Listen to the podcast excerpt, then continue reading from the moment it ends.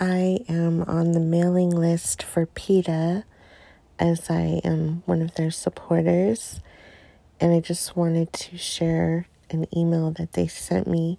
This is in regards to holiday traditions.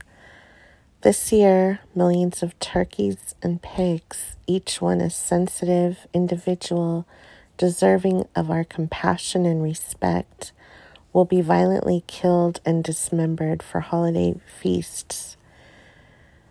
There are many reasons to say absolutely not to any animal suffering this holiday season, including these.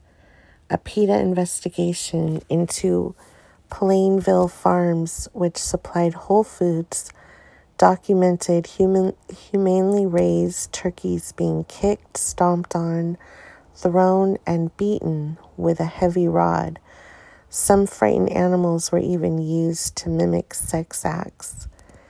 Eyewitness footage from Indiana's East Fork Farms shows loving mothers, mother pigs crammed inside metal crates barely larger than their own bodies, unable to reach the piglets who died slowly and were left to rot among the living.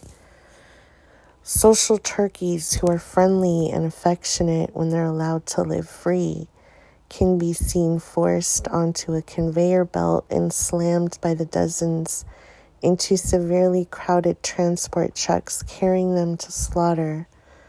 No animal should ever suffer this way. Will you help them? Turkeys, pigs, and all animals feel pain and fear just as you and I do.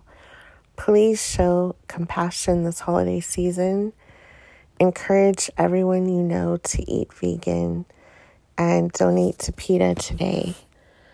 Um, so if you want to support their work, you can get on their website, PETA dot org, and check out the information that they're sharing with everyone.